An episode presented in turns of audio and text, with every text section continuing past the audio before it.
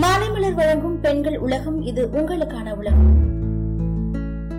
இன்னைக்கு பெண்கள் உலகத்துல பெண்கள் அவசியம் செய்ய வேண்டிய மருத்துவ பரிசோதனைகள்லாம் என்னென்ன போய் பார்ப்போமா? பொதுவாவே பெண்கள் அவங்களோட குடும்பத்தை பார்க்குற அளவுக்கு அவங்களோட உடலை பார்த்துக்க மாட்டாங்க. அதனால குறிப்பிட்ட கால இடைவெளியில ஒரு சில பரிசோதனைகள் கண்டிப்பா பெண்கள் மேற்கொள்ளணும். அது அவங்களுக்கு பெரிய அளவுல ஏற்படக்கூடிய ஆபத்துல இருந்து தற்காத்து கொள்ள முடியும். அப்படி என்னென்ன பரிசோதனைகள் அப்படின்னு பாத்தீங்கன்னா முதல்ல புற்றுநோய் பரிசோதனை. உயிருக்கு அச்சுறுத்தலாக விளங்கும் புற்றுநோய் பெண்களை அதிக அளவு பாதிக்குது. அதனால பல பெண்கள் கருப்பை வாய் புற்றுநோய் பாதிப்புக்கும் ஆளாகிறாங்க. இளம் வயது பெண்களை கூட இந்த புற்றுநோயால அவதிப்படுறாங்க. அதனால இருபது வயசு கடந்த பெண்கள் கண்டிப்பா கருப்பை வாய் புற்றுநோய் பரிசோதனை செஞ்சே ஆகணும். அது மட்டும் இல்லாம பல பெண்களுக்கு மார்பக புற்றுநோயும் வயசு வித்தியாசம் இல்லாம வருது. நாற்பது வயசு கடந்த பெண்கள் மார்பக புற்றுநோய்க்காக மோமோகிராம் சோதனை ரெண்டு ஆண்டுகளுக்கு ஒரு முறை கண்டிப்பா செஞ்சே ஆகணும்னு டாக்டர்கள் பரிந்துரைக்கிறாங்க. ரெண்டாவது கொழுப்பு பரிசோதனை. ரத்தத்துல கெட்ட கொழுப்பு அதிகமா சேர்ந்தா பல்வேறு வகையான பிரச்சனைகள் ஏற்படுமா? அதனால குறிப்பிட்ட காலத்துல கொழுப்பு அளவை கண்டிப்பா கண்டறியணும் அப்படின்னு சொல்றாங்க. சாதாரண ரத்த பரிசோதனை மூலமாவே கொழுப்போட அளவை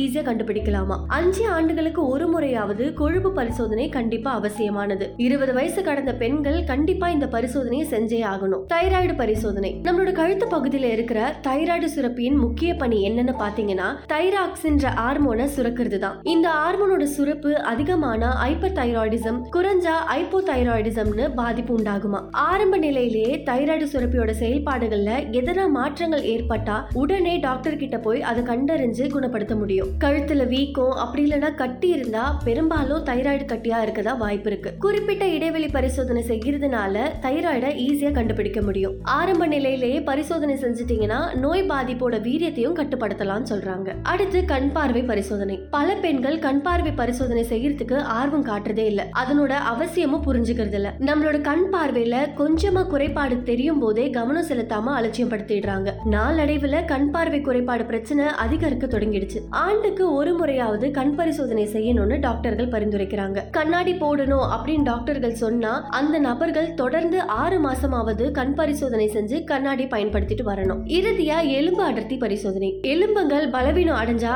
ஆன்டியோபோரோசிஸ்னு சொல்லப்படுற நோய் பாதிப்பு ஏற்பட அதிக வாய்ப்பு இருக்கா. எலும்புகளோட அடர்த்தியில மாறுபாடு ஏற்படும் போது கடுமையான விளைவுகளை நம்ம அனுபவிக்க நேரிடுமா? எலும்போட அடர்த்தியை நம்ம முன்கூட்டியே பரிசோதனை செஞ்சு தெரிஞ்சுக்கிட்டா இந்த நோய் பாதிப்புல இருந்து நம்மளால ஈஸியா தப்பிக்க முடியும். பெண்கள் அஞ்சு வருஷத்துக்கு ஒரு முறை இந்த பரிசோதனை கண்டிப்பா செஞ்சாகணுமா? அதுலயும் அறுபத்தஞ்சு வயசு கடந்த பெண்கள் கட்டாயமா இந்த பரிசோதனை செஞ்சுக்கணும் அப்படின்னு சொல்றாங்க. அது மட்டும் இல்லாம மாதவிடாய் நிற்கும் காலகட்டமான மெனோபாசஸ் சமத்திலையும் கட்டாயமா இந்த பரிசோதனை செஞ்சுக்கணுமா? இதே மாதிரி தொடர்ந்து பயனுள்ள தகவல்களை தெரிஞ்சுக்க மாலை மலர் பெண்கள் உலகத்தை தொடர்ந்து கேளுங்க.